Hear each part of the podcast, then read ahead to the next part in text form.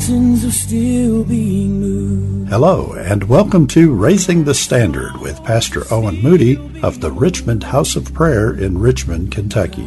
You're invited to join us each Monday, Wednesday, and Friday for an anointed full length message from Pastor Moody. After the message, we'll be back to let you know how you can contact us. Trees are still being raised. Giants are still On this podcast, Pastor Moody brings us a message entitled Blow the Trumpet. His scripture text to be taken from the book of Joel, chapter 2, verses 15 through 17. Here now, Pastor Moody. I feel like the Lord's laid a, word on my heart today, and I want to share it. I want to go to the book of Joel, chapter 2, and uh, read just a few verses and preach a little bit. Uh, while you're turning there, we'll be in Joel chapter 2, verse 15, starting out. I want to tell you a little bit about Joel. Can I just give you a little character sketch of Joel? The name Joel literally means Jehovah is God or Jehovah is my God. That's who he is. He's, he's a God man. Can you say amen? And uh, nothing's really known about his family too much. He appeared on the scene just a little before Hosea. And uh, while Hosea was prophesying to the northern kingdom of uh, Samaria or Israel, Joel was prophesying in Jerusalem to Judah. And uh, I thought like this his emphasis on the priestly ceremonies that you read in this about the porch and the altar, the sacrifices, suggests that he may have been what they considered in that day a temple prophet. He may have been prophesying to people that needed the influence of what he had to say, maybe more than anybody else. He was what we know as uh, a minor prophet, one of the earliest. I, I read just a, research a little bit that uh, Amos and Isaiah, more popular names or famous names, were actually influenced by Joel. So I want you to get this. Uh, one, one writer I said that he believed, one of, the, one of the great old writers said that he believed that Elijah and Elisha were acquainted with Joel that part of their ministry was inspired by this man of God. So when I start thinking about, we call him a minor prophet, but how many knows he had a major influence? Oh, come on, somebody. Joel was, you know, we know him as the prophet of Pentecost, but he was also called the prophet of, what's this, religious revival.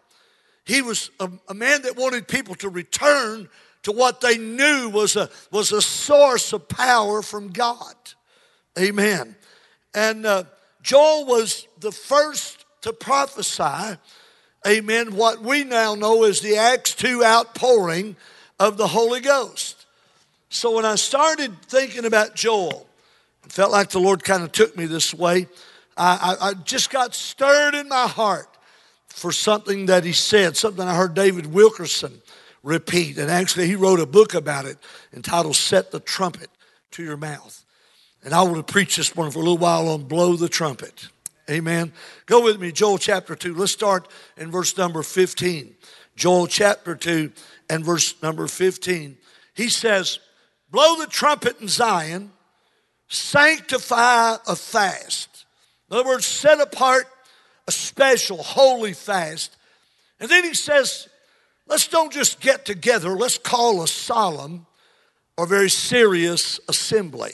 Let's call a solemn assembly. Verse number 16, he says, gather the people, sanctify the congregation, assemble the elders, gather the children and those that suck the breast. Watch this. Let the bridegroom go forth out of his chamber and the bride out of her closet. Can I tell you what that means? Cancel the honeymoon. It's time to get down to business with God right now. Then he goes on and says, Let the priest, the ministers of the Lord, weep between the porch and the altar. Let them say, Spare your people, O Lord, and give not your heritage to reproach, that the heathen should rule over them. Wherefore should they say among the people, Why should the world be looking at us and saying, Where is their God? Where's their revival? Come on, where's the outpouring? Where's the anointing? Where are the miracles? Remember what Gideon said if God's with us, where are all these things? If I'm a mighty man of valor. Let me go on just a little bit. Amen. When you start thinking about what God is saying, I think it's time that we come to a place where we understand that we need Him now more than ever. Father, we thank you for your word. We thank you for the Spirit. I need your help this morning to touch me physically, touch my body, anoint me, Lord, with your power, that we may share our heart and say what we think you've said to us to say. In Jesus' name, God, touch every heart. If there's anybody here not saved or somebody drifted away, pull them in because time is critical now. In Jesus' name we pray. Everyone said, Amen. Amen. You can be seated. This portion of Joel, as I've mentioned to you, was really an inspiration to me. And uh, especially back some one time some years ago, there was a time when I needed to hear this word, and God brought my attention to it. Uh, I was able to get a hold of the book that the, that Brother Wilkerson wrote, "Set the trumpet to thy mouth," and I saw some things in there that I think helped me to realize exactly what God wanted me to do and what He was doing in my life at that time. When I start thinking about this portion of Joel, I want you to notice that Joel was, as I said, one of the earlier minor prophets. His ministry was primarily to Judah, to the southern kingdom.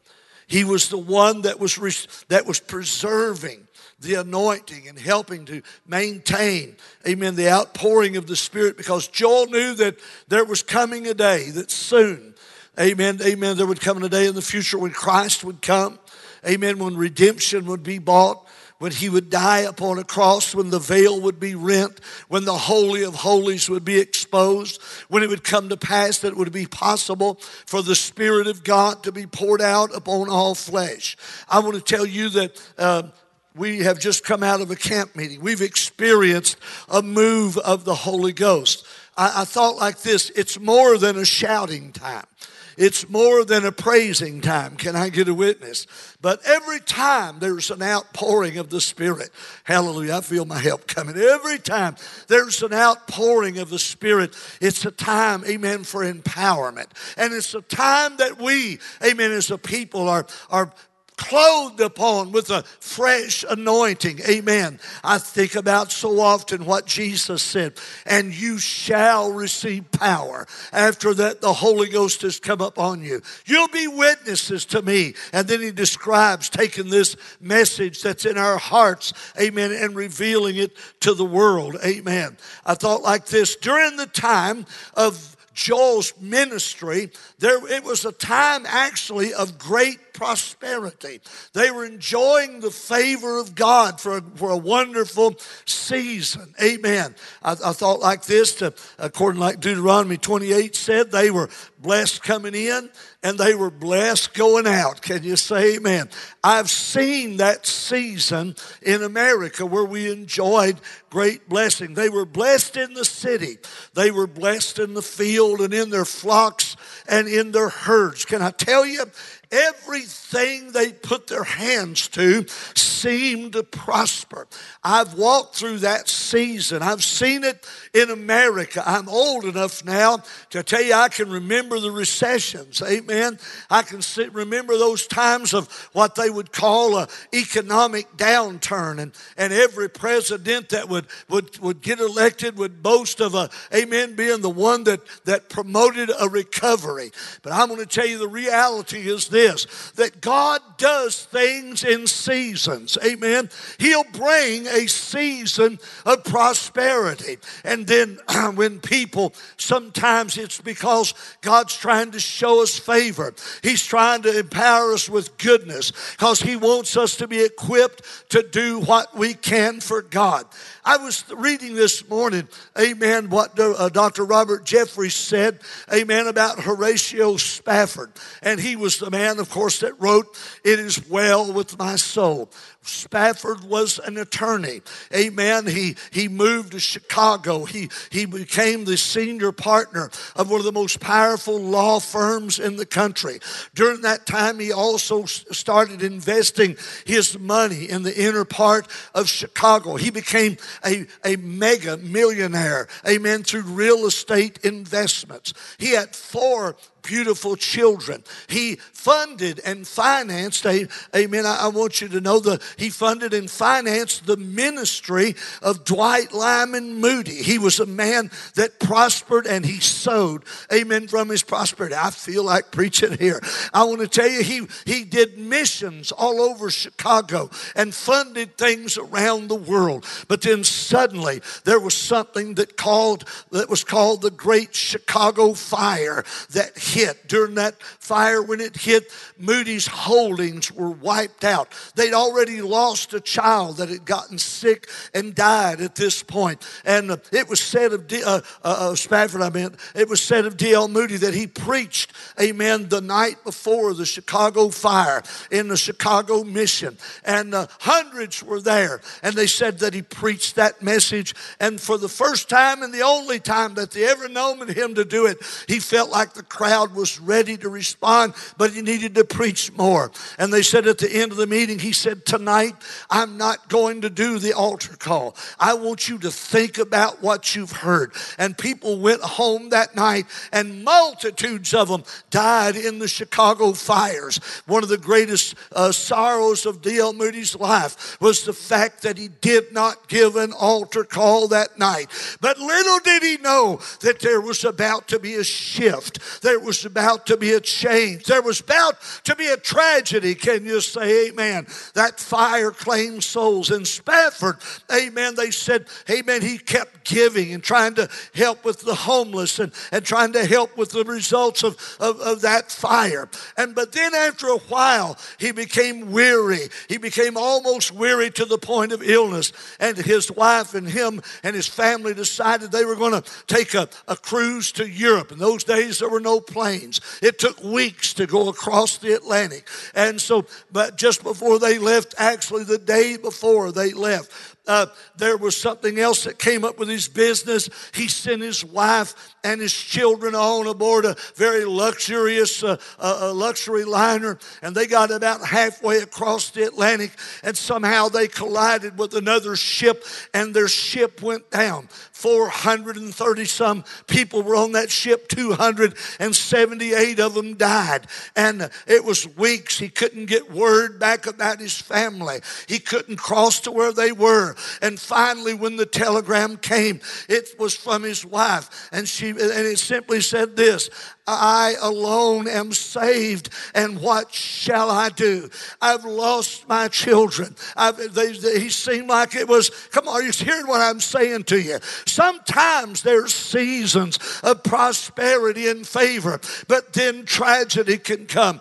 On the ship, finally on the way over, amen, they got to, a, to the place where the ship had went down. The captain stopped the boat. He went and got Mr. Spafford and said, this is the place where all was lost. They said he walked out there, stood and looked out over those dark waters in the middle of the night, couldn't really see anything, but then he walked back to that ship's cabin and pulled out pen and paper and said, When peace like a river attendeth my soul, or when sorrows like sea billows begin to come, I can say, It is well with my soul. I want to tell you, it's time we realize we need God more than we need anything else. Oh, give him praise if you would. Israel at this time was enjoying prosperity.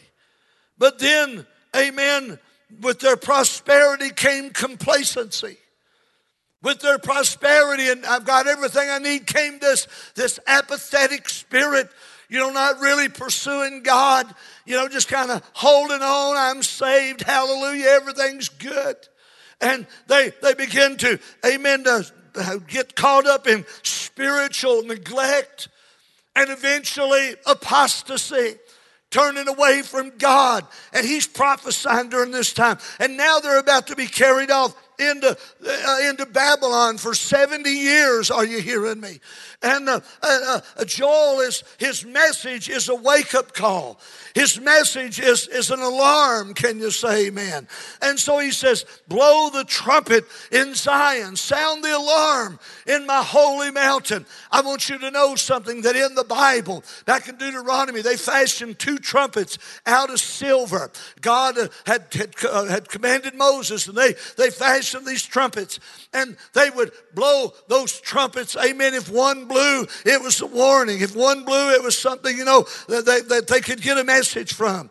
But then they would blow the trumpets, amen. And when they sounded both of them together in both directions, what it simply meant was this it's either time to gather or it's time to advance. Hallelujah. I want to tell you, the blowing of the shofar today, amen, symbolizes the same thing. It's time to rise up, it's time to come together, and it's time to advance. Hallelujah. I believe we're living in a day today when this gospel needs to be sounded on every front.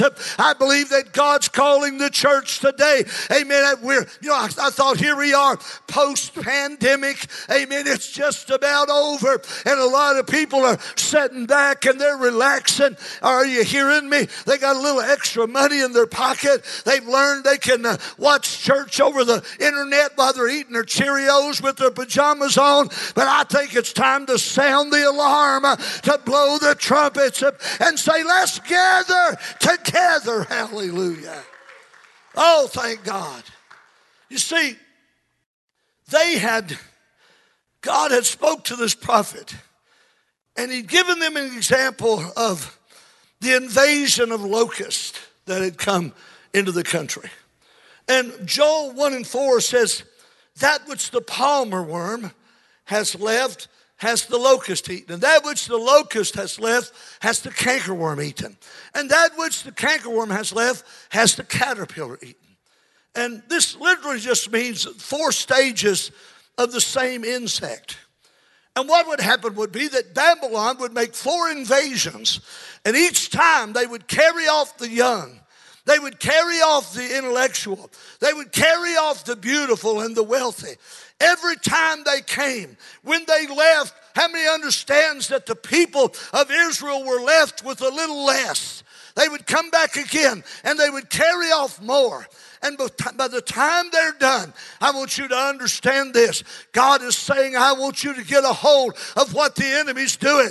He's coming in today and he's taking this. He's taking worship. Come on. He's coming in and he's trying to take out the praise. He's come in, he's trying to take out the commitment. He's come in trying to take out where is the young men and young women that feel the call of God. Hey, to step up and do something. I want to tell you, we've got to understand there's a trumpet sound that's being sounded in this day, and it's time for us to gather in. Hallelujah. Amen. This, this invasion was a picture of what God did, these, these, these locusts, and we've got the cicadas now. And they, they were saying they were going to be worse this year than they'd ever been. Hallelujah. I ain't seen a handful of them. Praise God. I'm, I'm sort of happy about that. My wife was out in the front yard yesterday looking around her flowers, and she come in. She said, I see some holes where they've dug up. And I see their empty shells where they broke out, but wasn't very many of them. So she asked me, she said, Can they go back in the holes? I said, I don't know. I'm not too concerned about that. They only come every, what, 14 years or something. But I'm here to tell you that we, we know that, what is it, 14 years? We know that every 14 years the cicadas are coming. And uh, you might say that's got nothing to do with it. Oh, yes, it does.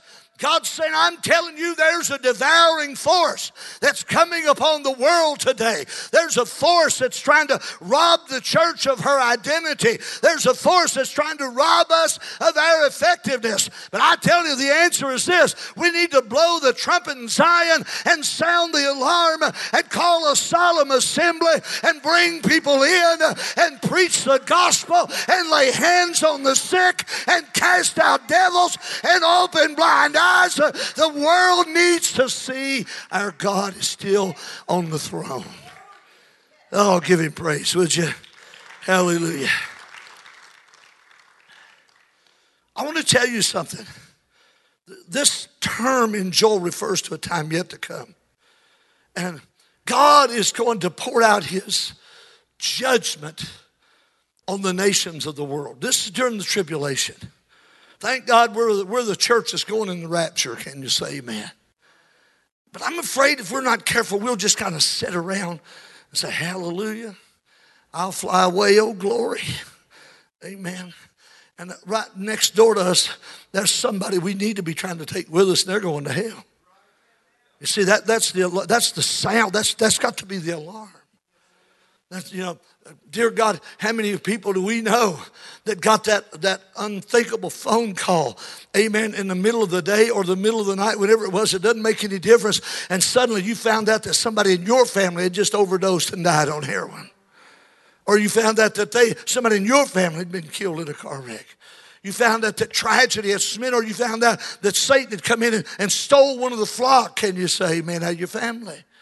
And so when I started to think like this, I thought, we are a people that's ready for the rapture. And Jesus said in Luke 21 36, Watch ye therefore and pray always that you'll be accounted worthy to escape all of these things and stand before the Son of Man. The Bible said in uh, 1 Thessalonians 1 and 9, it said, they show, For they themselves show us of what manner of entering in we had unto you, how you turned from idols and serve God. Paul saying to them, talking about another church, they, they gave us witness how you people turn to God. And isn't that great that the church has that testimony? That um, I'll tell you, it, it's amazing. We'll come in here at 11 o'clock and this place will be about full. And I'm looking over the crowd and I can tell you there's stories, many of them. This and here, amen, was in this and this one was in that. And this one over here where this was doing that. Or this one was just lived their life and never came to Christ. But then suddenly God got a hold of them. And Paul said, What a testimony it is to hear that you turn to the living God. And verse number 10, he said,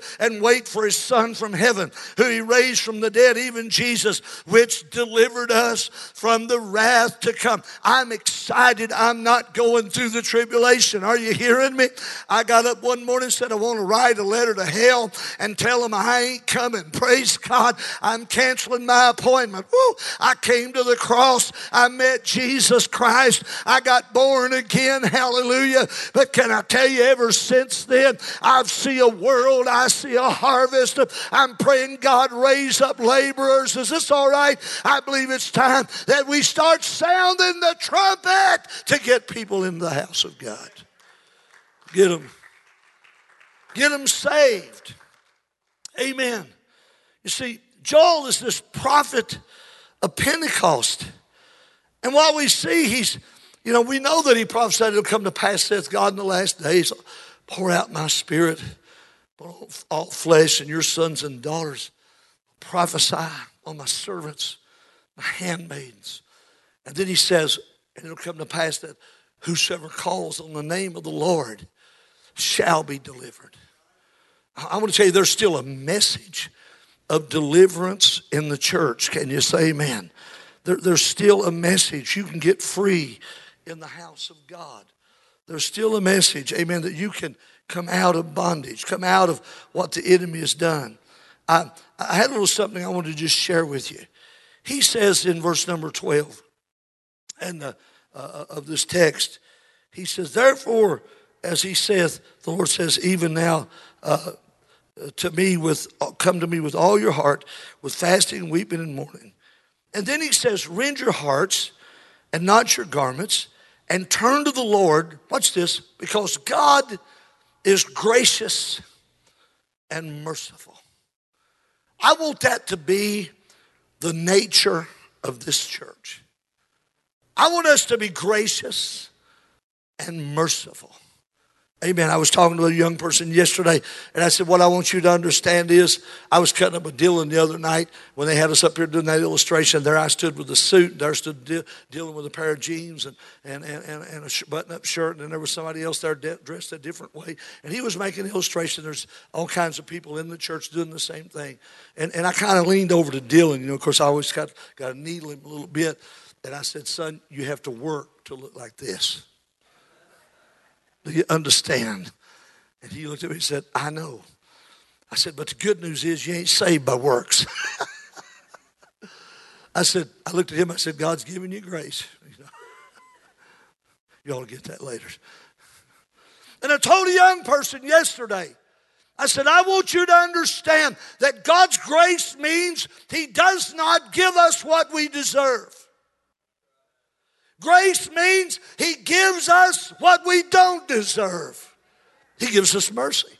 He gives us forgiveness. Can you say that's the heart of the gospel? And so he says, I want you to rend your hearts and, and uh, uh, experience God's kindness. Prayer at times, sometimes God desires that we turn to Him with all our hearts and by rending and tearing our heart, spreading ourselves apart from everything that is, deple- that is displeasing to Him. A radical pursuit of obedience to Him. Tearing our heart is intensely personal. When we do, the Lord will help us. Joel begins to summons the people. Can you say amen? He, he begins to talk to them about where they are. He says, I want you to know you've got to prepare yourself. There's coming a day when God's going to pour His Spirit out upon all flesh. And, and He's saying what I want to say to the church today. He's saying you can't just presume upon the grace of God. You can't just assume that everything's going to be there when you need it. They had found themselves in a place of apostasy. They had found them place where they had become apathetic and lethargical. I told you they were walking, Brother Rob, in favor and in blessing and, and in everything going well. And then suddenly, all of it, all of a sudden, there's they're faced with the fact that they're away from God and the enemy's about to come in. There's a swarm of the enemy that's devouring everything. There's nothing left. I, I preached the other morning about coming out of the wine press, talk, uh, talking about Gideon. And there was Israel again, backslid, and the Midianites and all the other nations of that country had come in and they would sow a, a field and, and, and they would raise up a crop. And then before they could harvest it, the hordes of the enemy would come in and strip the land. Their, their sheep would bear lambs. And before they could slaughter and eat, the enemy would come in and snatch up everything they had. Are you hearing me? And so here's Israel, who at one time had everything. They're hiding. And, and even Gideon himself down in a wine press of all places, threshing wheat. And I told him, I said, what he was doing, he had a little wheat that he had gathered, and he was down in the wine press hiding, and he was threshing, you know, beating out the chaff, trying to get the kernel out. Got get just enough to take home to feed my family. I, I can't watch, I can't see the country, I can't see the world. I'm trying to survive myself. I want to tell you, there's a lot of people sitting in blood bought, born again, sanctified, spirit filled churches, fire baptized, that are doing the same thing. They're hiding from the attacks. They're trying to just gather enough, amen, to take care of them. But God did something. He sent a prophet, then He sent an angel, and He could come out of that wine press, you mighty man of valor. You know what God was saying? You've got to get up from where you are because there's about to be a deliverance. Hallelujah. Oh, hallelujah. Stay with me. I'm not going to preach much longer. I promise I'll be done before the 11 o'clock service is over. And uh, so all of a sudden, Joel says, I want you to know that, that God is gracious, He's merciful. He's trying to pull you out of your mess. I'm going to tell you something. I, I, I, could just walk down, down every pew and look everybody in the face this morning, get right close to get nose to nose and say, What kind of mess are you dealing with? I mean, everything's going good. Brother Joe Johnson back there, and he, he was up here at the church doing some stuff yesterday evening, and last evening and he come to the house. I heard somebody knocking on the door, and I had just kind of kicked back in my recliner just to relax for a moment, and I had I was dirty and scruffy looking, and uh, I'd been in the junkyard. I'd been do, I had a I had a water line bust in the wall, amen, in, in the bathroom in my shower. And, and just before he got there, I took a drywall saw and cut the drywall, cut the cut a big hole in the bedroom wall so I could get to the plumbing. And my wife, she said, "What are you doing?" I said, "I'm in here cutting a hole wall." She said, "Oh God, not now! It's the weekend, but we got a leak." Or can you say Amen? And uh, Joe knocked on the door and said, Pastor, is there anything you need? I didn't want to do that to him. I, I could have worked him till midnight. I said, No, I'm, I'm good. I got to a stopping place. You and I need to understand that sometimes we're in a mess. We're in a problem with our family. We're in a problem with our relationships. Our marriage is on the rocks. Can you say amen? And God says there's a time, Paul said it like this, that you need to withdraw yourself even from your husband or wife and, and set yourself apart for a time of fasting to get close to God. And that's why he said, come out of the bride chamber, come out of the closet, forget the honeymoon, forget the stuff that you put priority on. I don't know how popular I'd be if I married a couple today and said, Oh, by the way, you all can't go on your honeymoon. We're entering into 21 days of prayer and fasting. We snicker at that, but that's exactly what God was saying. He was saying, Hell is about to mount an attack against this nation, and you need me more than you need another happy meal. Can you say amen? Amen. There was a time when they came back to Jesus, and Jesus said, you're not here because of the miracles, you're here because of the fishes and loaves. You see, we, we have a tendency, uh, you know, hordes of people followed Jesus while he was doing miracles and feeding. But when he started saying, You got to eat my body and drink my blood, they left him in droves. Can you say amen? Amen. I'm going somewhere with this. So when I started thinking about this, how God showed this, first of all, there was five things he wanted them to see. First, the Lord is gracious in that He evaluates us different from anyone else does, how anyone else does. The world may look at you and think you're just some half baked nut with one, one oar in the water and a few bricks shy of a load because you're shouting and praying and seeking God and, and walking around trying to get a hold of a better move of God. But God looks at us just a little bit differently. Can you say amen? And He knows what we're made of. Psalm 103, verse 14 said, He knows our frame. He knows how you're made. He knows we're just dust. You know what that means? I can't walk without Jesus. I can't talk without Jesus. I can't survive without Jesus. I'd like to tell you in the back row and you back there in the overflow and these on the front row, I'd like to tell everybody this Jesus is all that we need. You need God more than you need all the other things that you're busying yourself with. God looks at us because He knows we need Him. Secondly, the Lord delights in mercy. He enjoys picking us up when we fall. Huh? I mean, somebody, I, I said this one time years ago.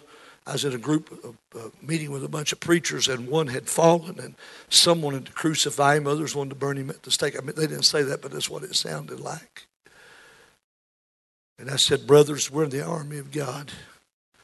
I was in the army during the Vietnam War.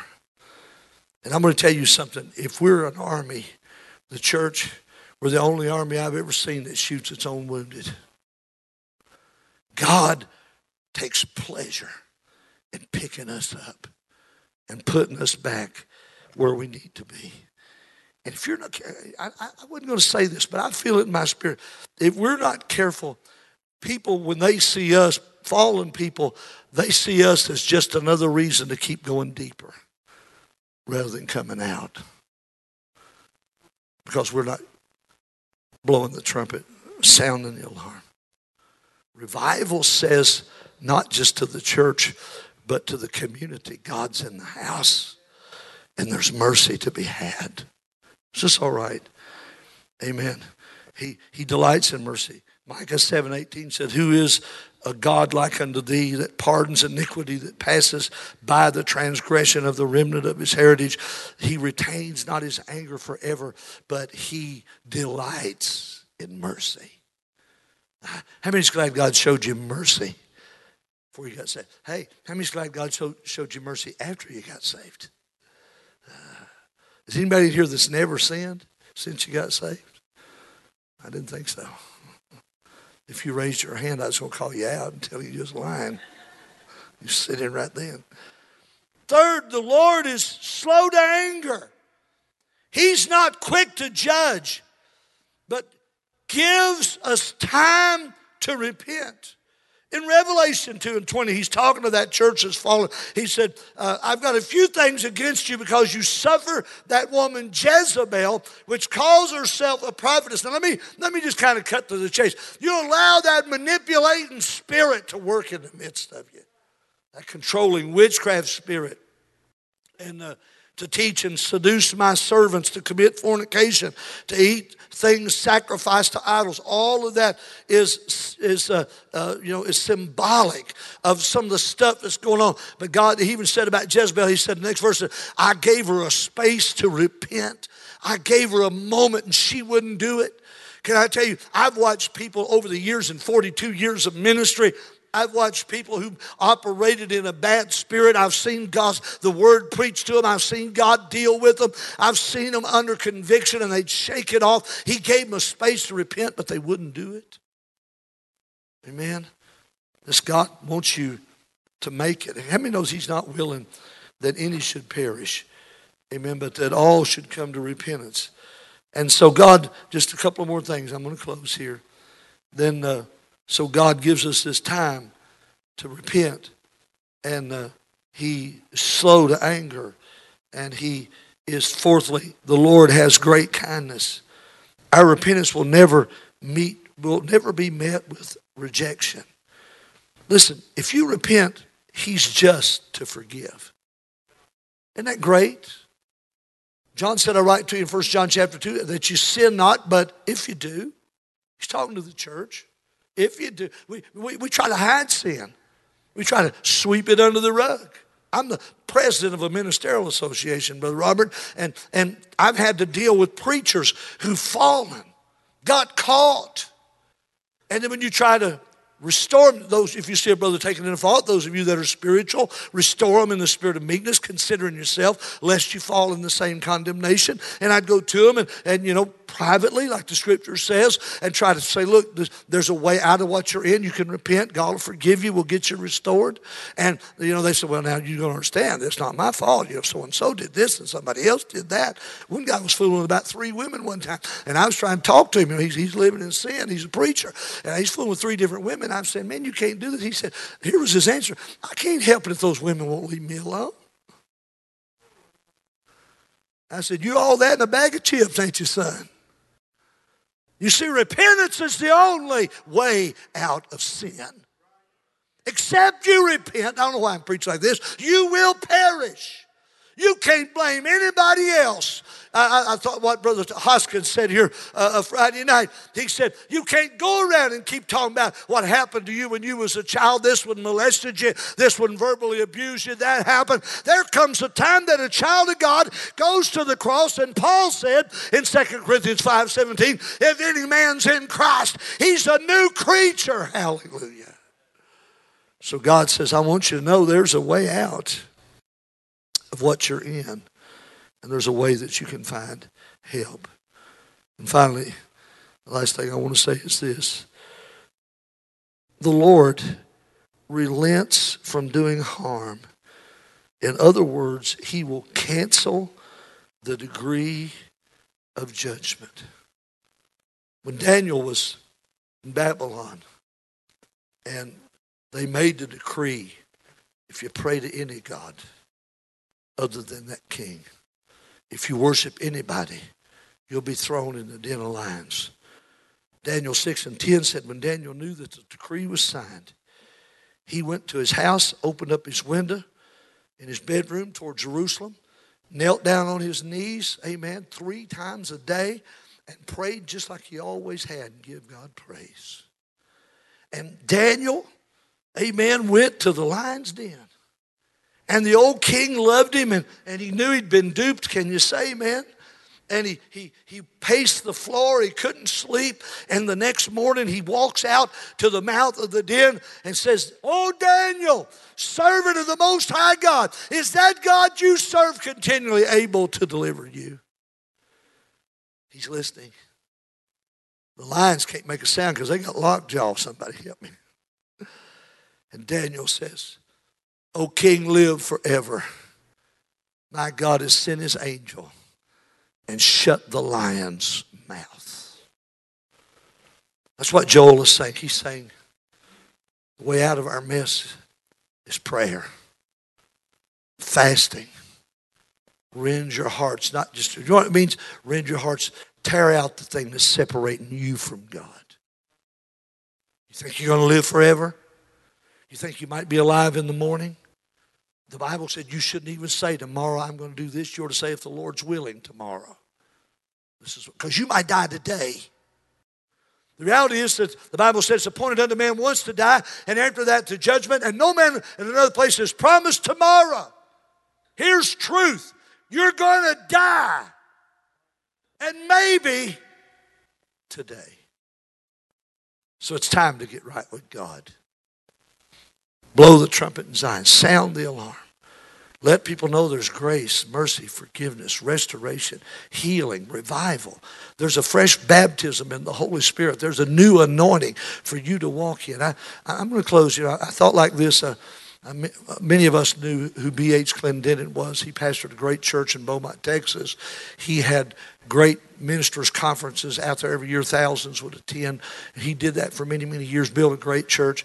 And Clendennen was a World War II veteran. He, he, he was on, uh, I believe it was on Guam where he was at. I had an uncle that was there at the same time. And his whole unit, all of his commanders, about everybody got wiped out. Him and a handful more of those Marines that had stormed those beaches were left. And uh, he was in charge. I think he was just like a buck sergeant at the time. The lieutenant had been killed. The captain had been killed. All those above him.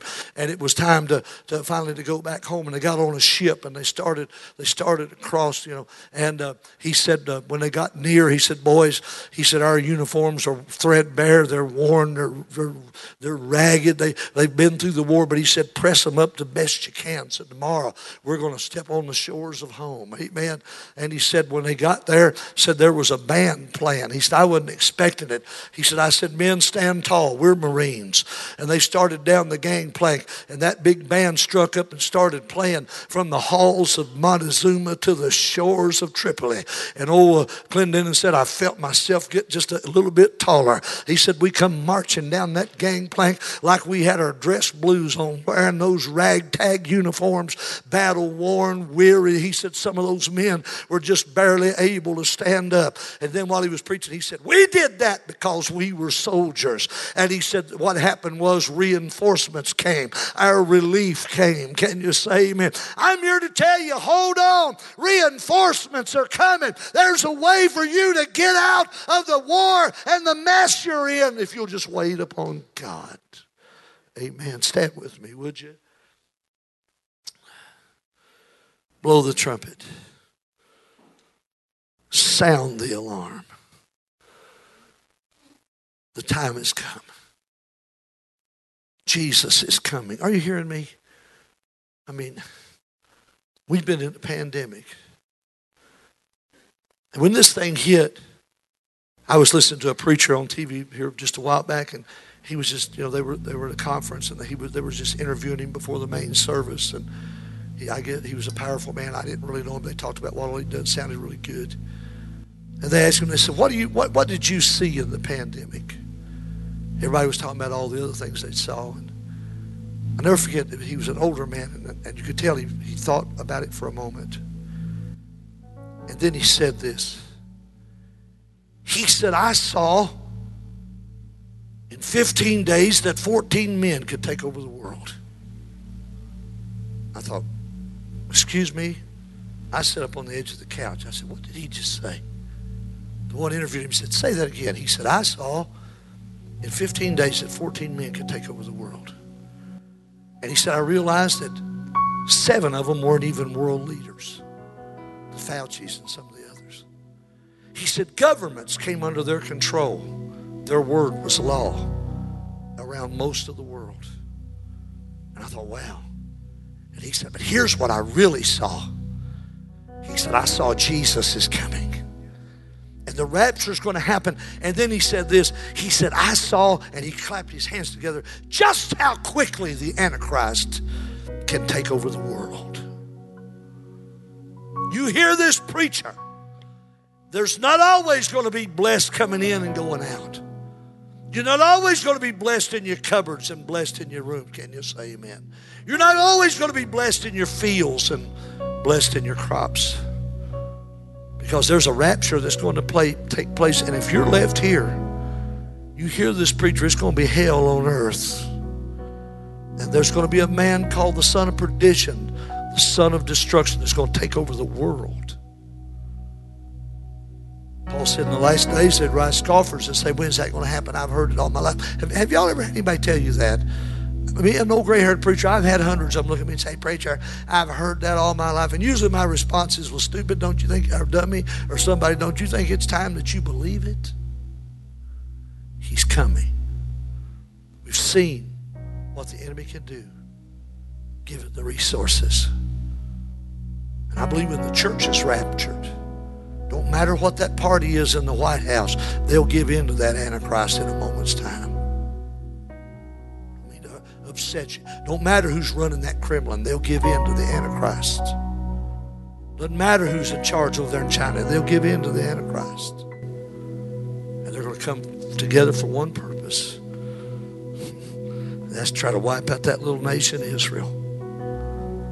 But I hear God saying to them, blow the trumpet. A nation's born in a day, 1948, they're regathering. It's happening now. It's, it's not finished, but it's happening. But what about you? Do you hear the trumpet sounding? Do you hear the long blast of, of warning? Do you see the locusts that are devouring our nation? Do you see the, the symbols of what's going to happen in the near future that's going to be devastating? The answer is, are you ready? Preach the word. I tell these young preachers, preach the word.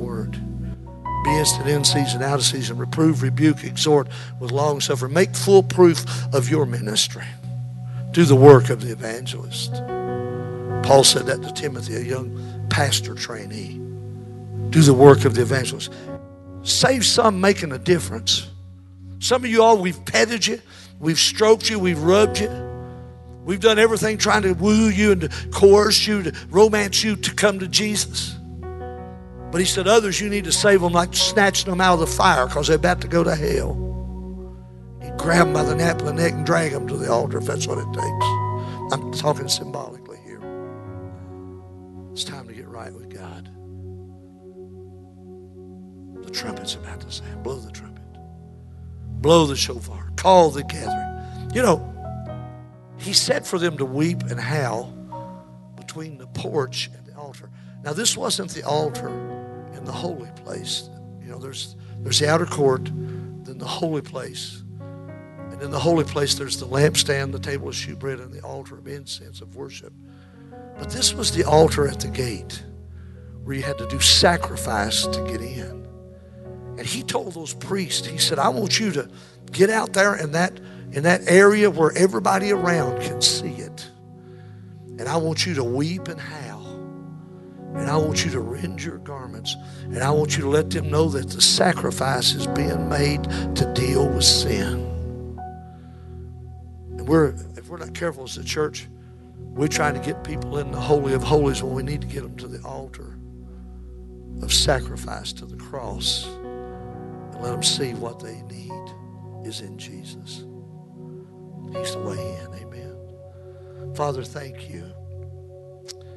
Thank you this morning for reminding us how imperative it is that we make known what you're doing. Reach out and touch the lost, backslidden, the apathetic, the lethargic, those who are just enjoying the fatness of the land and not realizing there's a world. The ship is sinking. I can't imagine Horatio Spafford's heart when that telegram came I alone am saved. What must I do? That wife saying the kids are gone and I don't know what to do with myself. God, we need today to be ready. We need to get people in. Today, while your heads are bowed, your eyes are closed. I'm going to tell you something God ain't playing games. He's God. And I told you the five things He's doing today to show us mercy and give us a chance and forgive sin and, and, and draw us close to Him and even allow stuff to fall apart in front of us so we'll look back to Him. The Bible said in Romans that it's the goodness of God that brings us to repentance. It's the goodness of God. He, he let them enjoy that time of blessing, great favor, but then all of a sudden the world fell apart. What are you going to do when the world falls apart? When you get that call that it's your child or your husband, or that doctor looks at you and says, It's cancer. What are you going to do? It's time now to hear the sound and come to Jesus. and set our hearts